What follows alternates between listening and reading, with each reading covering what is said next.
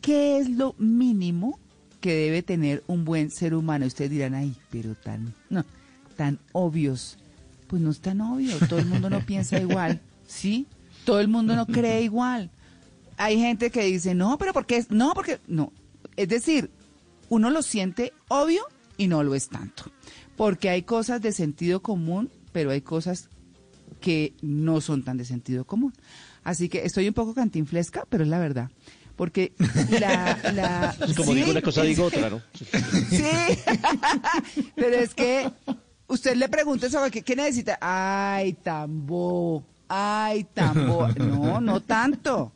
Hay gente que cree que está haciendo bien y resulta que está haciendo pésimo, ¿no?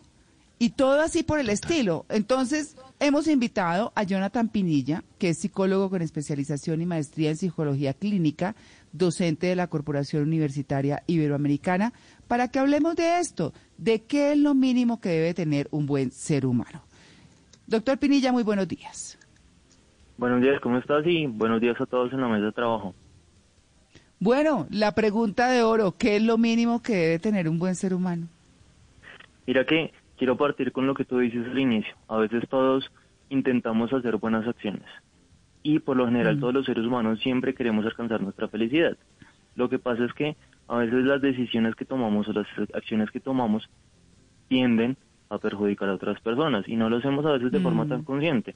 Yo creo que puedo estar haciendo lo correcto y a veces es de pensar que estoy haciendo lo correcto puede que atente contra otra persona.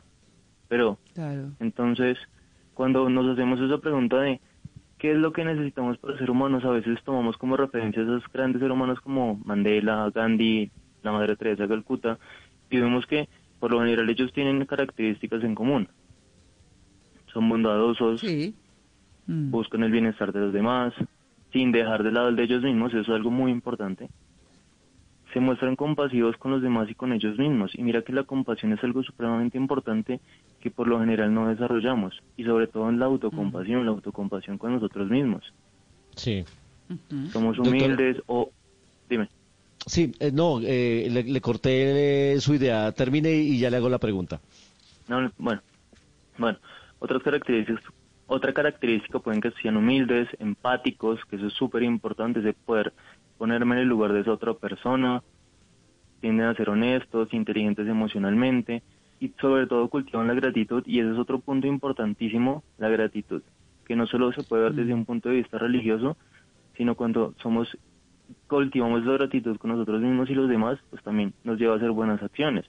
Y algo muy importante es que se suelen adaptar a diferentes situaciones y no se rinden ante los problemas.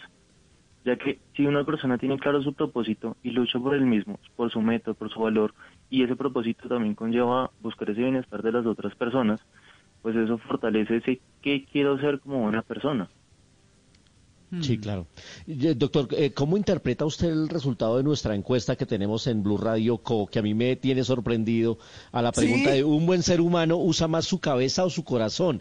Y el 57% dice cabeza, el 43% dice corazón. Yo pensé que la mayoría de gente iba a decir, no, un buen ser humano usa más su corazón. Desde su punto de vista profesional, ¿cómo analiza este resultado?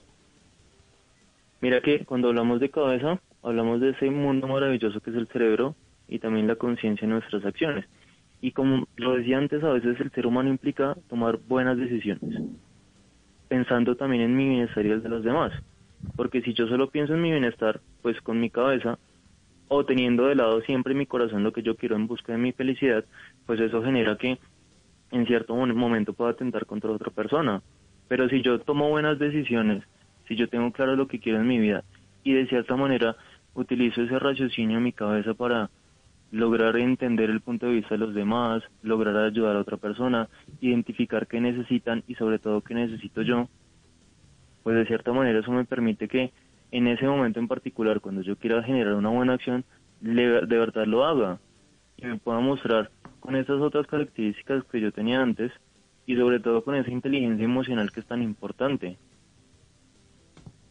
Claro. Claro. Digamos que nuestro tema del día de hoy, eh, doctor Jonathan, es qué debería tener un ser humano. Y como decía María Clara, estamos de pronto sobre lo obvio. Y le voy a devolver la pregunta de pronto también sobre lo que podría ser obvio o no. ¿Qué no debería tener entonces un ser humano? Porque el bien o el mal también es relativo. Sí, entonces, cuando hablamos de un ser humano solo puede cometer buenas acciones, eso implica, como tú dices, la relatividad. A veces, no sé, si yo digo una grosería o en algún momento eh, hago un acto que de cierta manera pueda atentar contra mí o contra otra persona, no tengo la intención de hacerlo, entonces no significaría entonces que fuera una mala persona. Simplemente, de cierta manera, en algunas ocasiones no tomo las decisiones correctas. Y lo que hace un ser humano también implica en la capacidad de aprender de sí mismo, aprender de sus errores, identificar sus oportunidades de mejora y trabajar para ello por su bienestar y el de los demás. Entonces, frente a la pregunta que me haces de qué implica ser un mal ser humano, de cierta manera entonces se da en que tenemos poca capacidad de pensar en el otro y que simplemente hacemos todo lo posible por satisfacer nuestras necesidades. Desde la psicopatología también se habló mucho de qué características y comportamientos implica un ser humano. Y es cuando esa pregunta eterna de los seres humanos nacen buenos, nacen malos, se hacen buenos o se hacen malos, pues también implica, de cierta manera, mm, grado de verdad en las dos posturas. La cultura y la sociedad es algo muy importante. Y de cierta manera, cuando nos enfrentamos a una cultura en donde pues la forma en que vivimos no es la más clara para nosotros o una familia en donde de cierta manera la violencia está presente, mi entorno está violento, pues decir, yo puedo actuar con base en cómo aprendo y las acciones y esa agresividad se vuelve un comportamiento completamente natural en mí, porque de cierta manera lo puedo aprender por mi sociedad. O también hay ciertas características y ciertos componentes cerebrales que si de cierta manera no están como muy bien o trabajan muy bien en una persona, pues de cierta manera también implica que dejen esa capacidad de evaluar sus comportamientos. Y una persona, entre comillas, una mala persona también implica el que no puede valorar adecuadamente sus comportamientos y las consecuencias que se generan. Sí, y sobre esa evaluación de comportamientos quería hablarle porque me surge una pregunta y es por qué hay personas que se preocupan más por ser buenas personas o que intentan aprender cómo serla, cómo serlo y otras que definitivamente ni siquiera se preguntan cómo podrían mejorar a veces parte de los intereses. Y a veces parte del interés que tiene cada una persona. Una persona puede simplemente trabajar por ser exitoso en su trabajo y enfoca toda su energía para eso y puede dejar de lado su familia, mm, a sí mismo, porque simplemente tiene una meta y se enfoca en la misma. Entonces, el decir que una buena persona solo es quien piensa en ser una buena persona, pues también puede ser un poco, mm, por así decirlo, paradójico si yo tengo plena conciencia en lo que quiero y mis acciones van trabajando en eso y si de paso pues yo también puedo lograr buscar mi bienestar y el de otras personas, pues también me permite hacerlo. Y ese es un tema también en el que los valores influyen muchísimo. Si a mí me han educado para ser una buena persona y si parte importante de mi vida es serlo, como parte importante de mis valores, de lo que yo quiero lograr, de mis metas, pues yo trabajo para eso. De pronto otra persona tiene otras metas y otros propósitos en su vida que son completamente diferentes. Doctor Jonathan Pinilla, mm, ¿qué nos indica que estamos eh, cometiendo eh, injusticias o, simplemente estamos actuando de una manera errónea con los demás? ¿Cuál puede ser un indicador de eso? Se lo pregunto porque cuando eh, existía Pablo Escobar y en la época del terrorismo aquí en Colombia, que a mí me tocó no tan de cerca ni con víctimas fatales, pero sí vivir la, zozobra y eso. Yo analizaba a Pablo Escobar y yo pensaba, él debe pensar que está orando bien. Que no es que nos toca hacer así, nos toca hacer así porque como el gobierno como no se puede, entonces nos toca orar de esa manera. Y, si, y esa vez pensé que todo el mundo cree que tiene la razón y que todo el mundo cree que está orando bien. Si todos creemos que estamos orando bien, ¿qué puede indicarnos que estamos haciéndolo mal? cómo ponerle filtro a eso y cuál puede ser un indicador de no estoy siendo un buen ser humano, la estoy embarrando. Sí, mira que tú tocas algo muy importante y como lo decía antes, a veces todos creemos que hacemos lo correcto y todos trabajamos en pro de nuestra felicidad. Entonces un buen aspecto importante para identificar es la capacidad que yo tengo de evaluar mis acciones y mis consecuencias y lo que genera en mí y en otras personas. Y eso puede ser un indicador que me permite identificar si yo hago esta acción pero esta acción conlleva X consecuencia. Y X consecuencia puede dañar a esta persona o puede atentar contra esta otra, me puede dañar a mí. Entonces, si yo tengo la capacidad de tener mucha más claridad en la consecuencia de mis acciones, pues eso también me va a permitir tomar mejores decisiones que no atenten contra los demás. Y tú pones el caso de Pablo Escobar, entonces, de cierta manera, él buscaba un propósito porque él creía que estaba haciendo lo bueno, pero de cierta manera no evaluaba las consecuencias de su comportamiento. No tenía la capacidad de ver lo que le estaba pasando al otro. Y es cuando la empatía es algo supremamente importante. Y mira que en muchos estudios, en muchos psicópatas se identifica que no tienen empatía hacia el otro no son capaces de pensar en esa otra persona, no son capaces de ponerse en el lugar de esa persona y ver el dolor o sufrimiento que puede ocasionar. Simplemente están en busca de lo que quieren. Entonces, el evaluar mis decisiones, acciones, comportamientos y consecuencias y la empatía juega un papel fundamental en los seres humanos, porque me permite ponerme en el lugar de otros. Claro, yo, quería, yo quería, perdóneme Simón, me le atravieso un segundo. Quiero poner un ejemplo eh, que nos puede ilustrar mucho, bueno, sobre cómo tal vez si eh, pensamos con nuestras acciones, eh, digamos, buscamos que no todo el mundo se afecte. Yo por muchos años asesoré concesiones viales y recuerdo mucho que para optimizar un trayecto, para que fuera más corto, para muchas cosas, pues el trazado de la vía se hacía no necesariamente por donde estaba en ese momento yendo el trazado de esa vía. ¿A qué me refiero? A que, por ejemplo, la vía iba, eh, pasaba por dos o tres pueblitos, ¿no? Entonces ahí el viajero, fuera en carro, en bus o lo que sea, pues se bajaba, se tomaba alguna bebida, se comía algo, paraba en el restaurante del camino y demás, y de pronto llegan y dicen, no, para cortar la vía pues pasémosla aquí por detrás de la montaña, por decir algo. Y resulta que los pueblitos estaban en la montaña. Entonces venían eh, las protestas y demás, y es que esto nos afecta, y es que como... Pero la vía, en últimas, era para beneficiar a la mayoría, a la mayoría que pasaba por ahí, que necesitaba transportarse, que lleva carga, que va de vacaciones, que muchas cosas, y eso primaba, o sea, el bien colectivo primaba, sobre el bien particular. Y esa es una medida pues que ha funcionado, digamos así. Entonces dice uno, claro, mis obras pueden ser muy buenas, que es lo que hemos estado diciendo, pero van a afectar de pronto a algunos pocos, ojalá nadie, pero algunos pocos respecto a lo que ese gran proyecto abarca. Entonces, difícil, pero hay que buscar hacer el mínimo daño posible. Es como poco eso, ¿no?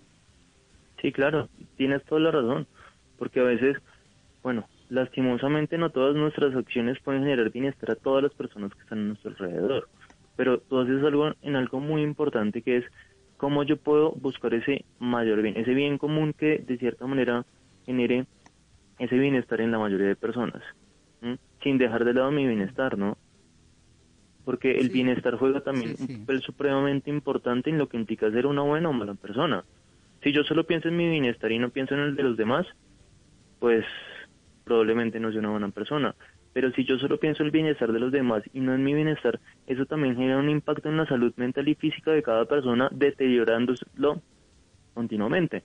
Entonces, ser una buena persona también eso es una persona que se cuida a sí misma, que cuida su salud mental, que mm. cuida su salud física, que de cierta manera puede identificar que puede mejorar y trabaja en pro de hacerlo. Es una persona que lucha por conseguir lo que quiere, repito, sin pasar por encima del otro, pero también buscando la forma de buscar ese bien común. Y eso es algo muy importante. Sí, de acuerdo.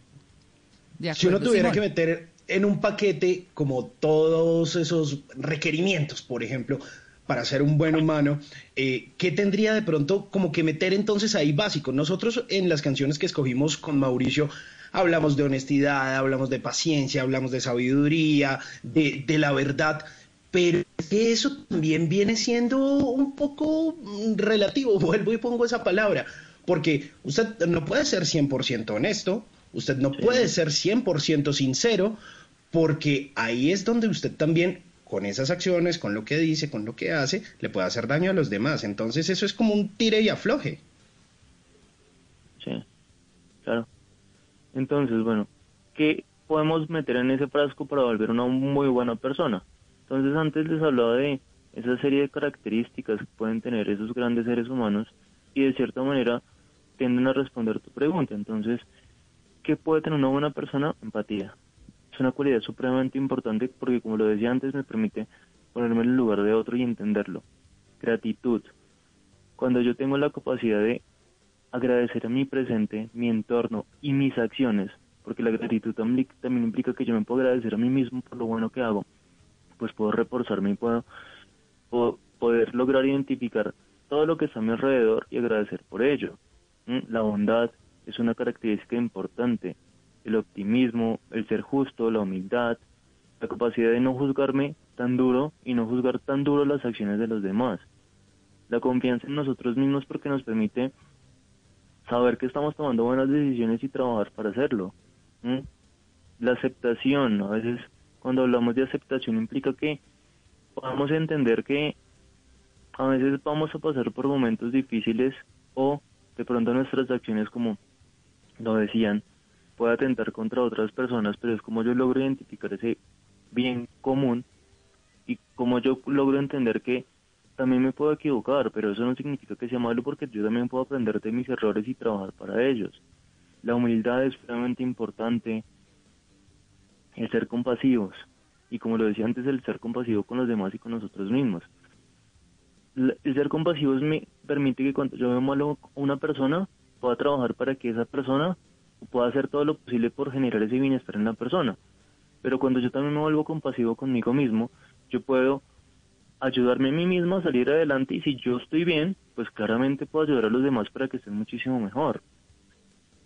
y la adaptación es un papel importantísimo también porque si yo me puedo adaptar a diferentes situaciones y yo sé que tengo claro un propósito y yo puedo trabajar muy fuertemente por ese propósito que puede generar ese bien común y puedo identificar muchísimas, de cierta manera, dificultades que se pueden poner, pero si yo me levanto, mm, soy resiliente, pues puedo trabajar para ese propósito se alcance y si ustedes ven pues muchas personas que cometen muy buenas acciones, implica que tienen que luchar continuamente para hacerlo y que no se rinden y que trabajan que son resilientes y si fracasan se vuelven a levantar porque tienen una meta grandísima a la cual quieran alcanzar.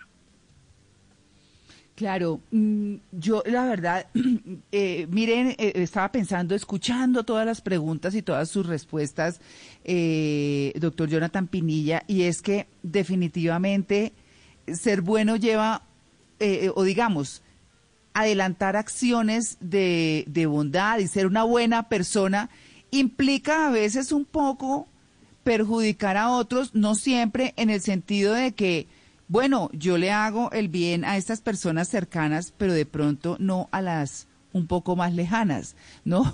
Así que eh, todo depende de, si uno mira, por ejemplo, acciones de gobiernos, eh, ¿por qué se le ayuda a este sector y por qué a este no? Eh, por qué le dieron esto a mm, este grupo social y por qué a este no. Y, y todo por el estilo y siempre buscando hacer el bien. Entonces es una cosa muy relativa, muy difícil, pero en últimas, pues está más beneficiando que haciendo daño si se quiere. Así que para ser un buen ser humano, pues eh, usted ha hablado de cosas muy importantes, de ser humilde, de ser empáticos, honestos, gratos, eh, o agradecidos, como lo quieran llamar, y, bueno, compasivos, que me parece tan importante.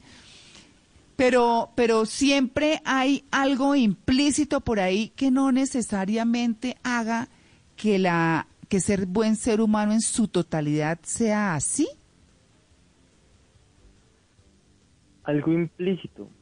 Bueno, complicada la pregunta en hablar de algo implícito porque de esta manera implica bueno, un montón de cuestionamientos frente a qué ser lo implícito, lo mínimo que nacemos. Como lo dicen muchos filósofos y teóricos, pues por lo general nacemos buenos. A veces la sociedad es quien permite que sigamos cultivando esas buenas acciones o no.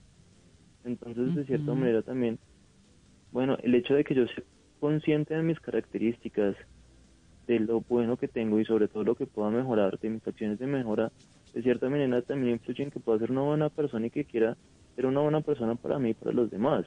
Entonces el simple, el simple hecho de conocerme y de conocer mis acciones y cómo esas acciones pueden tener consecuencias, identificar las fortalezas que tengo y trabajar para lo, resaltarlas o aumentarlas, por así decirlo, identificar que puedo seguir mejorando, pues eso me permite que contribuya un poco más hacia la sociedad. Y ese mm, contribuir a la mm. sociedad de cualquier forma implica ser una buena persona y hacer buenas acciones.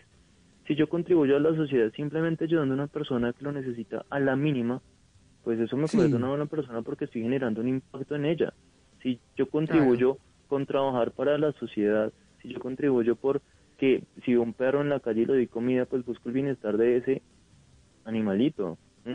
Si yo mm. contribuyo con la comunidad de cualquier forma, así sea de la más mínima, pues mis acciones van a generar un impacto en una persona, en mil personas, en una sociedad. Entonces lo más importante es ser conscientes de que lo que yo hago tener, tiene un impacto en los demás y por qué no contribuir de buena forma ante ese impacto contribuyendo a esa comunidad, por así decirlo. Claro. Pues bueno, doctor Jonathan Pinilla, muchas gracias por su atención con el Blue Jeans de Blue Radio y por habernos ayudado a desarrollar este tema que parece obvio, pero que a la hora de la verdad no lo es tanto, que es lo mínimo que debe tener un buen ser humano. Muchas gracias. Gracias a ustedes y espero que les vaya bien el día de hoy y todos nos podemos comprometer con ser buenas personas.